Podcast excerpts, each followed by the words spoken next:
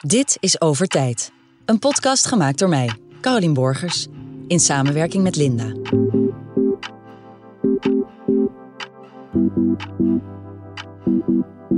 In dit derde deel maak ik de balans op. Deed ik er nou goed aan een wandelend uithangbord te zijn voor de behandeling? Is het raadzaam dat vrouwen voor hun vijfendertigste hun eitjes invriezen? En koop je tijd? Of verleng je vooral de periode waarin je kan twijfelen? Allereerst begin ik met het nogal chockerende statement dat dokter Valkenburg maakte aan het einde van deel twee.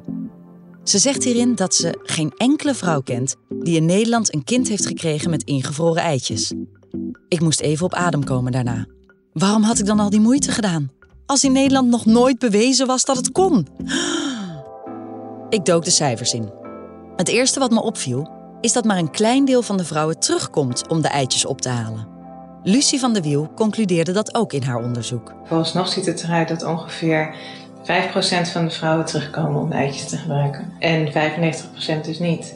In mei van dit jaar stond op nu punt n l... eicellen worden ingevroren voor veel geld, maar slechts zelden gebruikt. Voor het onderzoek gingen ze langs verschillende ziekenhuizen en één privékliniek en kwamen tot de conclusie dat er ongeveer tien procent van de vrouwen terugkwam. Het leverde laatdunkende reacties op. Dat invriezen was dus totaal zinloos. En het klinkt inderdaad als weinig. tien procent. Maar dokter Gordijn van het A M C, waar tot nu toe zeshonderd vrouwen hun eitjes lieten invriezen en er tot nu toe ook pas zestig terugkwamen, zegt: we verwachten dat dat nog wel toe gaat nemen. Want je moet natuurlijk, va- vaak laten de vrouwen natuurlijk een tijd hun eicellen ook hier bij ons in de vriezer liggen. Want als zij een partner tegenkomen, een relatie hebben, gaan ze vaak ook eerst proberen of er een spontane zwangerschap mogelijk is. En dan de eicellen nog, toch nog te bewaren voor later. Um, dus daar zit een, echt een, een delay, een, een tijdsfactor in. Maar hoe hoog dat daadwerkelijke aantal wordt wat het gaat gebruiken, ja, dat moet nog blijken. Vrouwen die hun eitjes invriezen zijn gemiddeld zesendertig komma acht jaar. En zij mogen nog tot hun vijftigste gebruik maken van de ingevroren eicellen. Daar zit dus ruim dertien jaar tussen. Pas sinds tien jaar wordt de behandeling aangeboden. En bijvoorbeeld in het A M C werd het grootste deel van de totale behandelingen afgelopen jaar gedaan. Dus zo set in stone zijn die cijfers nog helemaal niet. Veel vrouwen zullen eerst ook nog op natuurlijke wijze zwanger proberen te worden als ze een partner vinden. Ze zullen wellicht later nog terugkomen voor eicellen om die te gebruiken voor een tweede kind. En daar kan al met al dus best wat tijd overheen gaan. Er is een kliniek in New York waar achtendertig procent van de vrouwen die hun eitjes ingevroren heeft ervoor terugkwam. En dit kan onder andere verklaard worden doordat zij eerder zijn begonnen met het aanbieden van de behandeling.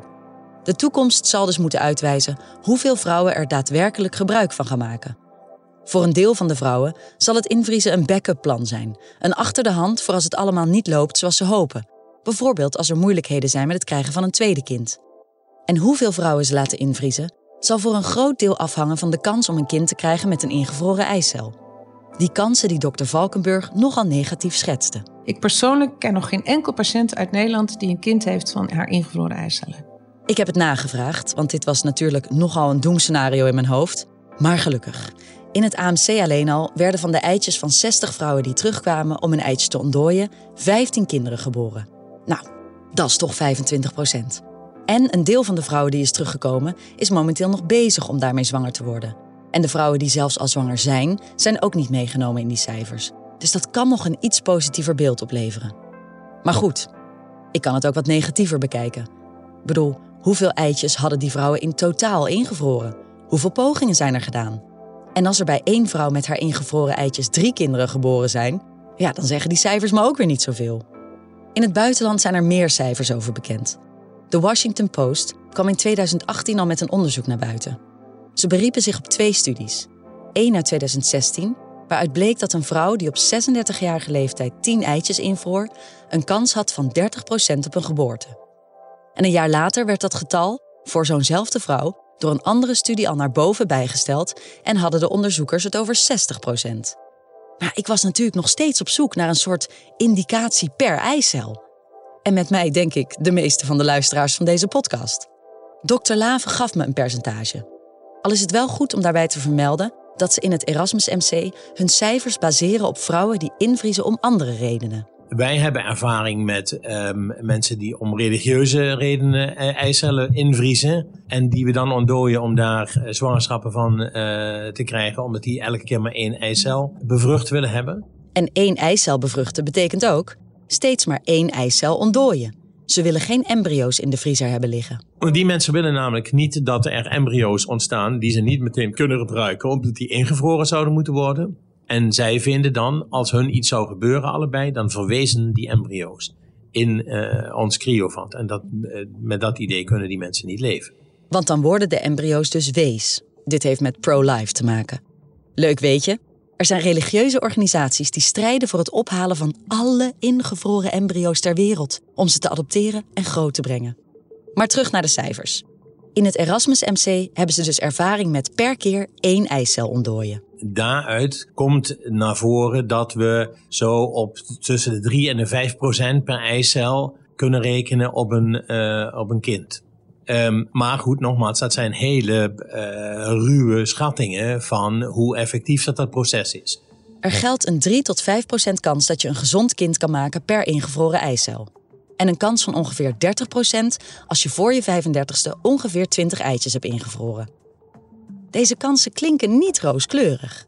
Maar Lucie van de Wiel nuanceerde die gedachte. Als je heel vruchtbaar bent, dan is je, is je kans ook niet tachtig procent als je bijvoorbeeld seks hebt dat je zwanger wordt. Dan, dan is dat vaak ook, uh, nou ja, zeg maar bijvoorbeeld dertig, dertig procent of zo. Ik weet de precieze getallen niet. Maar het is dan, ja, als, dan word je uiteindelijk in een jaar waarschijnlijk wel zwanger als je het iedere maand doet. Met I V F heb je natuurlijk maar één cyclus. Dus dan is het iedere keer, heb je een bepaalde kans. En um, is, dat, is dat veel duidelijker wat het is. Maar eigenlijk is het menselijk reproductief systeem niet heel erg efficiënt als je het vergelijkt met andere dieren. Dat zette die gedachte weer in perspectief. Op de natuurlijke manier heb je ook niet elke keer honderd procent kans om zwanger te worden. Daar gaan soms ook wat maanden overheen. En met ingevroren eitjes moet je er dus een behoorlijk aantal hebben van goede kwaliteit om die kans te vergroten. Wat me wel duidelijk is geworden, op latere leeftijd met jongere eicellen zwanger worden, dat vergroot je kansen. Ik haal de volgende cijfers uit een artikel uit de National Library of Medicine uit tweeduizend achttien. Voor vrouwen die boven de veertig I V F doen, gaat de kans om zwanger te worden met ingevroren eitjes in vergelijking met hun eigen eitjes omhoog van twee procent naar achtendertig procent. Jonge eitjes hebben een kans op zwangerschap per ei tussen de vier komma vijf procent en de twaalf procent. In het artikel wordt ook gezegd dat de ideale leeftijd om in te vriezen voor vrouwen in hun twintiger jaren is. Dan is de kwaliteit goed en de kans dat je er veel in één keer kunt invriezen is groter. Maar goed, in Nederland mag het pas vanaf je dertigste. En de meeste vrouwen komen rond hun achtendertigste pas. dokter Laven daarover. Dat zouden we natuurlijk veel liever hebben dat die vrouwen tussen dertig en vijfendertig komen. Dan eh, heb je natuurlijk nog een redelijk goede fertiliteitsstatus. Eh. Ja, en dan doe je het meestal nog niet. Want ja, er kan in die komende vijf jaar natuurlijk nog van alles gebeuren. Gekmakend. En toch denk ik dat je het moet doen. Of in ieder geval, in bepaalde gevallen. Ik ga ze voor je op een rij zetten. Of laat ik dat dokter Valkenburg doen. Er zijn een aantal dingen waar het, waar het heel misschien goed is. Jij hebt een, een moeder die op veertig in de menopauze was. Je hebt een zus die een vruchtbaarheidsprobleem heeft. Die blijkt ook weinig eitjes te hebben. En jij bent vijfentwintig en je bent net klaar met je studie. Je hebt nog geen vaste relatie. En je eicelreserve is nog goed. Je hebt nog een goede eicelreserve. Dan moet je eigenlijk invriezen. Goed, dat kan dus in Nederland dan nog niet op je vijfentwintigste. Maar dan dus meteen op je dertigste. Maar wacht eens. Die menopauze. Dat is toch een ver van mijn bedshow? Waarom zou ik daar in godsnaam nu al mee bezig moeten zijn? Even een shocking feitje. één op de honderd vrouwen gaat vervroegd in de overgang. Dat betekent voor haar veertigste. Het moment waarop je waarschijnlijk in de overgang gaat, is volgens dokter Laven een goede graadmeter voor je eicelreserve en de kwaliteit ervan. Hij legt het uit. Drie belangrijke vragen die je aan je moeder moet stellen. Mam, was je regelmatig ongesteld? Mam, uh, wanneer, uh, hoe lang duurde het voordat je zwanger werd? En mam, wanneer kwam je in de menopauze? En als je dat nog niet weet van je moeder, moet je naar de oma van je moeder, de moeder van je moeder vragen, aan je oma. Want hoogstwaarschijnlijk doe jij hetzelfde als dat. En als je voorbij je tweeënvijftigste, wat gemiddeld is, of je eenenvijftigste, in de menopauze is gekomen je moeder, dan doe jij dat hoogstwaarschijnlijk ook. Dan heb je wat meer eierstokreserve. Als je moeder aanzienlijk eerder dan eenenvijftig in de menopauze kwam, dan heb jij hoogstwaarschijnlijk ook een mindere ovariële reserve. Want daardoor is die moeder eerder dan haar eenenvijftigste in de menopauze gekomen. En dan weet je ook al, en dat is een hele grofstoffelijke graadmeter, maar dat is wel het beste wat we hebben. Oké, okay, dus die menopauze is een duidelijke indicator van of het voor jou lastiger zou kunnen worden om op latere leeftijd zwanger te worden. Er zijn bedrijven die claimen hetzelfde voor jou te kunnen voorspellen. Het bedrijf GRIP is daar een voorbeeld van. Inmiddels heten ze Hertility. Op de website staat: Get clarity on your fertility and hormones with an at-home test. Je kent het bedrijf misschien wel van een vernietigende radaruitzending die er in tweeduizend twintig over gemaakt werd. Eigenlijk willen vrouwen heel graag weten: hoe lang heb ik nog de tijd om mijn kinderwens uit te stellen? Dus ik snap ook heel goed dat er behoefte is aan zo'n test om te weten of je nog tijd hebt om zwanger te worden. Alleen het vervelende is dat we die test, die hebben we niet. Zo'n test bestaat niet. Ook dokter Gordijn van het A M C is er negatief over. Dat is iets waar ik en de beroepsgroep helemaal ook niet achter staan. Omdat je dat buiten enige context van een verhaal doet. Zowel medisch als niet medisch. Uh, en, en dat juist ook wellicht onrust bij de vrouw kan geven. Je krijgt een uitslag, maar hoe interpreteer je die? Dus dat, uh, wij zijn daar absoluut geen uh, voorstander van. De griptest of de Hertility-test checkt voor honderdnegenenveertig pond of je schildklier goed werkt, of je ooit chlamydia hebt gehad, of je een verhoogde kans op P C O S hebt, en op basis van je A M H-waarde geven ze een indicatie van hoeveel eitjes je nog hebt. dokter Laven vindt het testen van het A M H, dus de ovariële reserve, hoeveel eitjes je nog hebt, geen slecht idee. Daar kun je veel van vinden en uh, ook veel niet van vinden. Maar er zit één bepaling in die fatsoenlijk is, dat is namelijk A M H. En als je A M H bij iedereen die vijfentwintig is zou meten, waar ik een sterke voorstander van ben, uh, maar niet al mijn collega hoogleraren in Nederland zijn daar voorstander van. Die zeggen ja, maar ja, die test is niet altijd even goed voorspellend. Nee, er is nooit een bioparameter die honderd procent voorspellend is. Dus als jij op je vijfentwintigste een A M H-waarde krijgt van rond de vijfde percentiel van de normale populatie, dan betekent dat vijfennegentig procent van alle vrouwen die kinderen hebben gekregen, en wij hebben die normaalcurve hier gemaakt in Rotterdam, Hè, daarboven zitten, dan weet je in elk geval dat je niet tot je achtendertigste moet wachten. Want dan heb je een dikke kans dat je in de problemen komt. En ook al is het niet zo dat je dan met op de dag precies kunt voorspellen en op de maand of op het jaar precies kunt voorspellen wanneer je in de menopauze komt, hè, een belangrijke graadmeter daarvoor. En als je dan op de P vijfennegentig zit, dus een van de allerhoogste waardes van die populatie bent, ja, dan kun je dat uitstel misschien wel permitteren.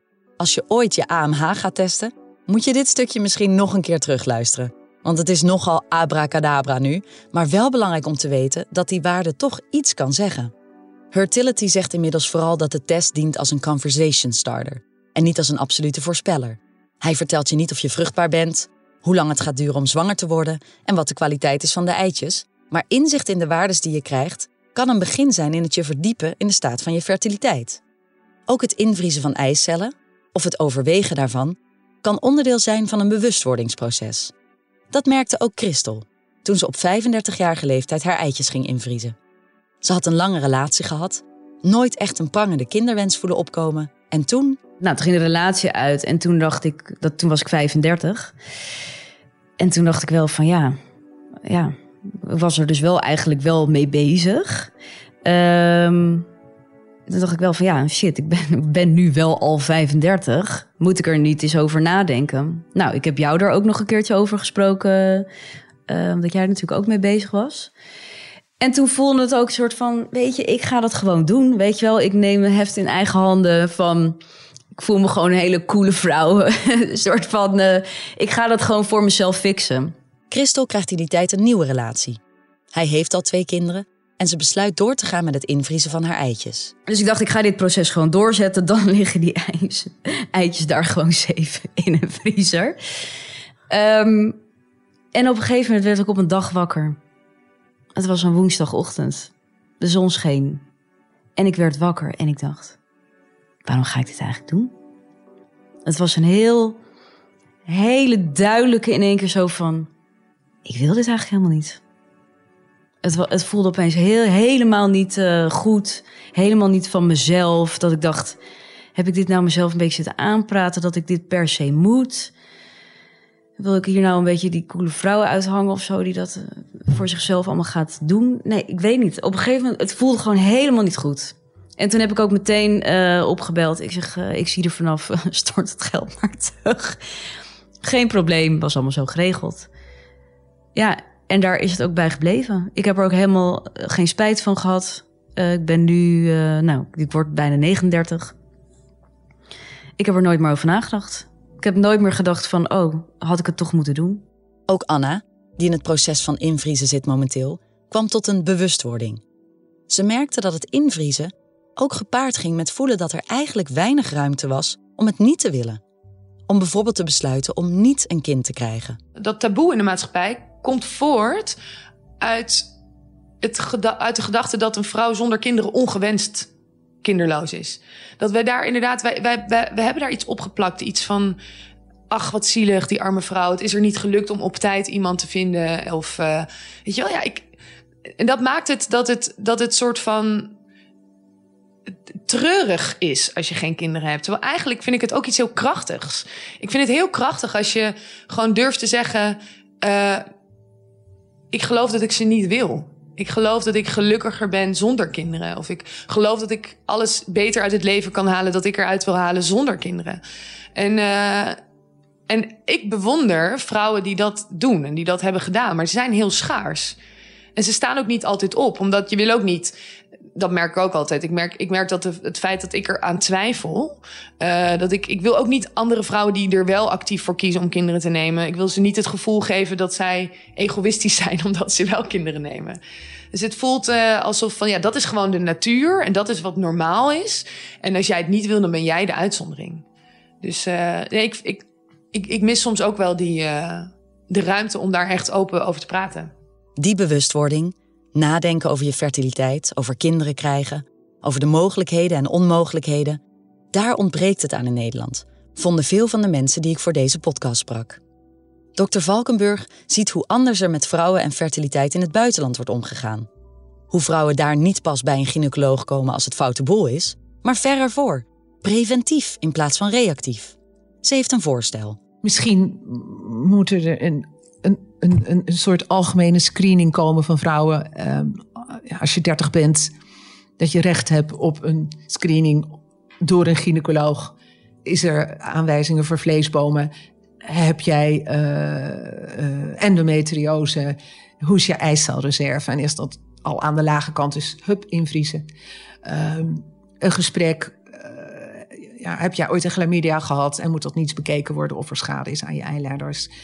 Ja, er is geen geld voor en er is geen tijd voor en er is geen aandacht voor. En dat zou er wel moeten zijn.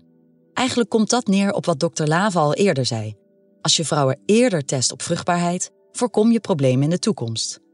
Ik ben van mening dat die screening in het zorgpakket zou moeten zitten.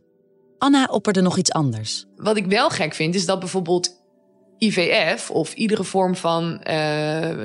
Uh, zwangerschap afdwingen eigenlijk, dat we dat wel vergoeden, maar het uitstellen van je zwangerschap vergoeden we niet. Dus het is echt een enorme luxe om je eicellen te kunnen laten invriezen. Het kost echt handenvol geld. En ik denk dat heel veel vrouwen die luxe niet hebben. Dus ja, ik heb er echt voor gespaard, omdat ik dacht, ik wil dat. En ik wist dat zo zeker dat ik het, uh, dat ik het gewoon ga doen. En ik, ik, ik, ik weeg het ook af, weet je wel. Ga ik liever op reis of ga ik liever, uh, laat ik liever mijn eicellen invriezen? Ja, ik laat liever mijn eicellen invriezen. Maar het is echt duur. En natuurlijk is, ja, we, we vinden dus wel dat uh, we wel iedereen zwanger moeten kunnen laten worden. Uh, ook als het niet makkelijk lukt. Dus daar, dat, dat betaalt het systeem. Maar dit betaalt het systeem niet. Dus ja... Ik, zou het, ik vind het wel goed als het in het uh, basispakket zit eigenlijk. Ja, basispakket. Ik vind het niet erg om er zelf iets voor te betalen. En er wordt in sommige gevallen al voor betaald. Niet door de overheid, wel door bedrijven. In tweeduizend veertien kwam Apple naar buiten als eerste bedrijf dat vrouwelijke werknemers twintigduizend dollar ging betalen om hun eitjes in te vriezen. Facebook volgde al snel dat voorbeeld. Lucie van de Wiel schetst hoe het er bijvoorbeeld op M I T in Amerika aan toe gaat als vrouwen van rond de twintig naar een carrièrebeurs gaan. Er staan standjes voor, nou hier kan je stage lopen. En, en, maar ook staat er dan een, een eicelinvriesstandje naast van, oh ja, als je, als je kooschappen gaat lopen of als je stage gaat lopen bij, bij een uh, advocatenkantoor, dat gaat zo lang duren, dan kan je maar beter niet ook je eicellen invriezen, want dan is dat, uh, daar heb je toch geen tijd voor als je deze, dit traject opgaat. Ik begrijp Lucie wel. Want wat communiceer je dan naar vrouwen over hun reproductieve vrijheid om een kind te krijgen? Dus in principe is het, is het belangrijk dat mensen toegang blijven houden tot, uh, tot het invriezen van eicellen en dat ze die keuze mogen maken, maar, maar niet ten koste van dat ze ook de keuze kunnen maken om, om een kindje te krijgen. Dan communiceer je dat het krijgen van een kind op jonge leeftijd van invloed is op je carrière, op het verloop van je werkende bestaan. Een Engelse gerenommeerde fertiliteitsspecialist zei een paar jaar geleden: het zou elke vaders afstudeercadeau moeten zijn aan zijn dochter, die dan twintig prachtige eitjes in de vriezer kan hebben. dokter Fauser denkt daar anders over. Dat gaat te ver. Maar er zijn dus mensen, gewoon redelijk denkende mensen, die dat, die dat een, een, een heel goed uh, cadeau vinden. Dan maak je er een soort commodity van. Uh, dan, dan wordt het... Uh, ja, het krijgt een hele... Net als, als wel zo, hè, I V F, uh, zeker in het buitenland, in de commerciële setting, ge, ge, ge, ge, geadverteerd wordt. Als, als, als, als alsof het een soort cadeautje is. Hè, dat je I V F, dat je, dat je een kind gaat krijgen met behulp van I V F. Uh, Het blijft natuurlijk een medische handeling. Het blijft natuurlijk dat je nou, risico's, lange termijn, het ziet er allemaal goed en safe uit, maar je weet het maar nooit natuurlijk. Uh, en ja, ja, je kan ook zeggen, ja, je creëert een illusie, ja, je creëert een behoefte, je creëert een markt. Uh, ja, moet je dat willen? Toen dat bekend werd in Nederland, waren er felle discussies over. dokter Fauser herinnert zich de opvattingen van beide kampen. Dat ging over het hele spectrum. Hè? Van, van, van, nou ja, fijn, dat geeft vrouwen meer, meer recht om, om uh, meer mogelijkheden om te beslissen. Of, en zo ja, wanneer. En het is een beetje keep your options uh, open. Maar er waren natuurlijk ook uh, vrouwen die zeiden van schandalig en uh, vrouwen onvriendelijk. En, en, en, en hiermee wordt alleen maar de druk opgevoerd om nog later kinderen te krijgen. Je, je zou toch meer, hè, dus een beetje het paard achter de wagen spannen. Je zou toch juist werkgevers zouden meer aandacht moeten besteden aan nou ja, het, het faciliteren om o, op jongere leeftijd uh, kinderen te krijgen. Uh, en, en dat te laten gebeuren zonder dat hun carrière daaronder leidt, et cetera, et cetera. Op het moment dat ik dit opneem, is het twee weken geleden dat in Amerika door het Hooggerechtshof bepaald werd dat het recht op abortus per staat ingewilligd gaat worden. Dat betekent dat in minimaal twintig staten het nu verboden wordt voor vrouwen om een ongewenste zwangerschap af te breken. Dat heeft niks met democratie of zelfbeschikking te maken. Dat is een enge, conservatieve stap richting het verder ontnemen van rechten van vrouwen, L H B T'ers... en anderen die niet binnen het conservatief-christelijk beeld vallen dat republikeinen van de wereld hebben. Toen duidelijk werd dat Roe versus Wade omgedraaid zou kunnen worden, ging er op internet een plaatje rond van de kunstenaar Leni Molnar. Misschien herinner je het je. Zij schetste twee vrouwbeelden. Eén waarop een witte vrouw met getinte man en een kind stond, en de andere een plaatje van een vrouw alleen met een glas champagne en een stuk pizza in haar hand. Allebei hadden ze hetzelfde bovenschrift: An established and complete woman. De antifeministische beweging in Amerika veranderde dat plaatje. En om het punt van pro-life en anti-abortus te versterken, werd het ene vrouwbeeld veranderd in een vrouw die in een zwierige jurk bevallig tegen haar witte man aangeleund staat. Ze houdt een babyjongetje vast en om hen heen dartelen nog twee kleine jongetjes en een meisje dat een pop vasthoudt. Van het andere plaatje maakten ze een vrouw op een soort picknickbank. Ze houdt een glas champagne vast, eet een stuk pizza, heeft een kat, een studieschuld. Er staat een zwarte dildo naast haar die net zo groot is als haar kat. En op de muur heeft ze streepjes gezet van het aantal mannen waar ze zichzelf aan uitgehoereerd heeft. Men she whored herself out to. Het conservatieve schrikbeeld van de vrouw. Dat heerst in Amerika, maar vergis je niet. Dat heerst in Nederland ook. De reacties op deze podcast bewijzen dat maar weer eens. Toen deel één online kwam, viel ik steil achterover van het aantal vrouwen en mannen dat me verweet vrouwen hun natuurlijke rol te ontnemen, me verweet voor God te willen spelen, me verweet ongelukkige kinderen op de wereld te willen zetten. Want hoe zou het dan wel niet voor die kinderen zijn als ze weten dat ze eerst ingevroren waren geweest? En snapte ik dan niet dat vrouwen nou eenmaal geboren worden als toekomstige moeders en dat dat de grootste invulling van hun leven is? En daar zit meteen een punt dat ik wil bespreken in dit laatste deel. De natuurlijke begrenzing van vrouwen om op latere leeftijd kinderen te krijgen is een feit. De veroudering van de eicel, daar is tot op heden niets op gevonden. Je eicellen invriezen op het moment dat ze nog jonger zijn, is dus een manier om je houdbaarheidsdatum te rekken. En dat is een vrijheid. Een reproductieve vrijheid. In de zin dat het je in staat stelt op latere leeftijd nog een iets grotere kans te hebben dat het lukt. En om daarmee een deel van de begrenzing die je als vrouw opgelegd hebt gekregen, aan te passen. Het is een manier waarop het een vorm van gelijkheid tot stand kan brengen. Al moet ik zeggen, voor die emancipatie betaal je als vrouw een flinke tol, zowel fysiek, emotioneel als financieel. Maar om echt de vrijheid van vrouwen te vergroten, is meer nodig dan alleen een medische mogelijkheid tot invriezen. Die vrijheid moet zich ook richten op de manier waarop er in Nederland gekeken wordt naar de rol van de man en de rol van de vrouw binnen een gezin. Family planning, als je even denkt aan het woord, uh, dat is verwoorden tot niet zwanger worden als je het niet wil. Of een zwangerschap afbreken uh, als je geen kind wil. Uh. Maar in het woord family planning, daar zitten natuurlijk eigenlijk beide kanten van die munt. Niet alleen niet als je het niet wil, maar ook wel als je het wel wil. En dat is men helemaal vergeten. Uh. Dus ik pleit er al lang voor, en je ziet dat ook internationaal. Dat, ik vind eigenlijk dat dus die beide kanten onder family planning eigenlijk in middelbare scholen uh, al gedoseerd uh, zou, zou moeten worden. Dat mensen gewoon van jongs af aan weten, en dat is niks... Nou ja, badinerends of dat is niks uh, uh, om mensen iets op te leggen. Maar gewoon, ja, je kan alleen maar een informed uh, beslissing, beslissing nemen als je gewoon inderdaad goed geïnformeerd bent. En dat zijn de meeste mensen niet. Dus educatie over de rolverdeling binnen een gezin. Zodat de stigma's over werkende vrouwen zo snel mogelijk de kop ingedrukt kunnen worden. En daar ligt ook een rol voor de overheid. Die moet actief inzetten op gelijk ouderschapsverlof en betaalbare kinderopvang. Nu is dat eerste langzaam aan de hand. Vanaf augustus van dit jaar krijgen beide ouders recht op negen werkweken betaald ouderschapsverlof. Daarbij krijgen ze dan zeventig procent uitbetaald van het dagloon. Nadeel is wel, de loonkloof dwingt dan in veel gevallen toch de vrouw om thuis te blijven en de man om te gaan werken.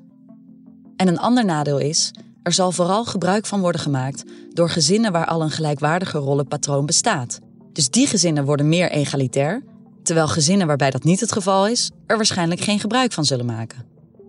Of zoals dokter Valkenburg zegt, ook voor mannen is een taak weggelegd om de stigma's te ontkrachten en anders in hun rol als vader te gaan staan. En de mannen willen ook niet, want die willen ook hun vrijheid. Dus je moet ook iets aan die mannen doen.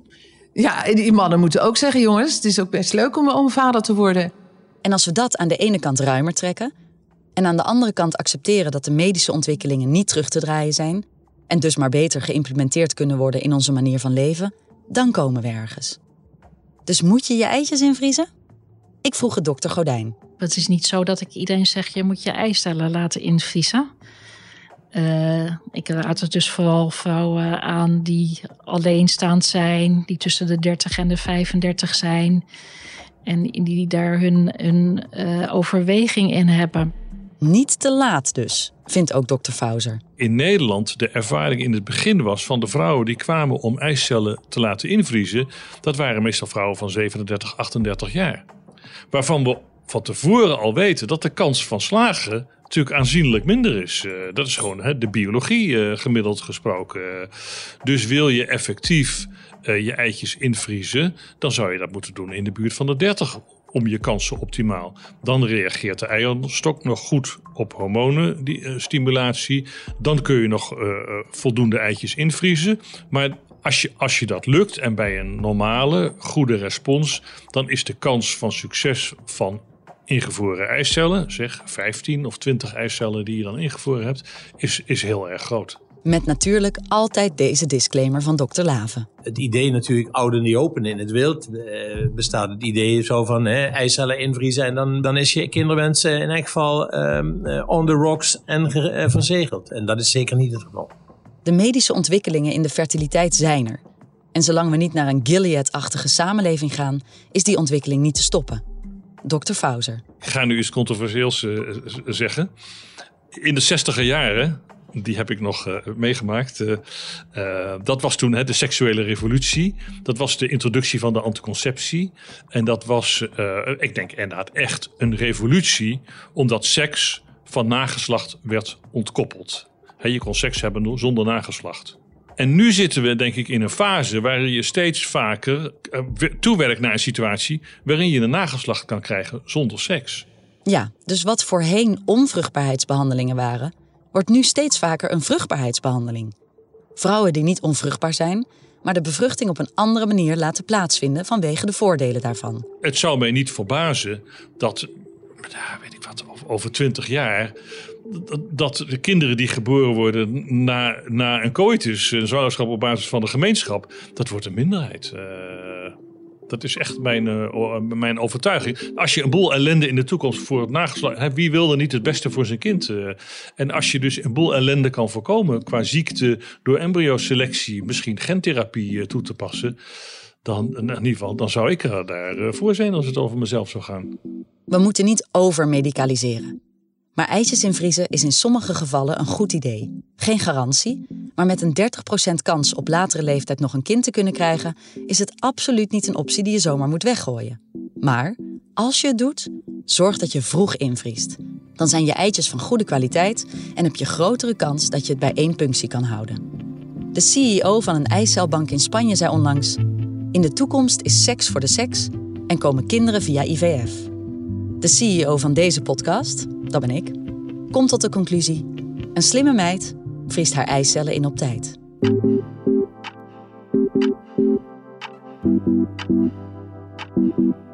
Dit was Over Tijd. Een podcast gemaakt door mij, Carolien Borgers. En ik werd daarbij heel fijn bijgestaan door Saskia Geesink... Annemarie van Ulden, Lotte Bastiaanse, Margot Jamnisek... en Alicia van Asperen van Linden. De montage, sounddesign en algehele eerfeel werd gedaan door de always awesome Alex van der Lucht. Ik wil alle vrouwen bedanken die zo openhartig met me gesproken hebben voor deze podcast. Als ook de gynaecologen die me hun ziekenhuizen inlieten en me te woord stonden. En ik wil jou bedanken voor het luisteren. Als je deze podcast leuk of belangrijk vond, geef dan wat sterretjes. Dan kunnen nog meer mensen gaan luisteren. Dank je wel.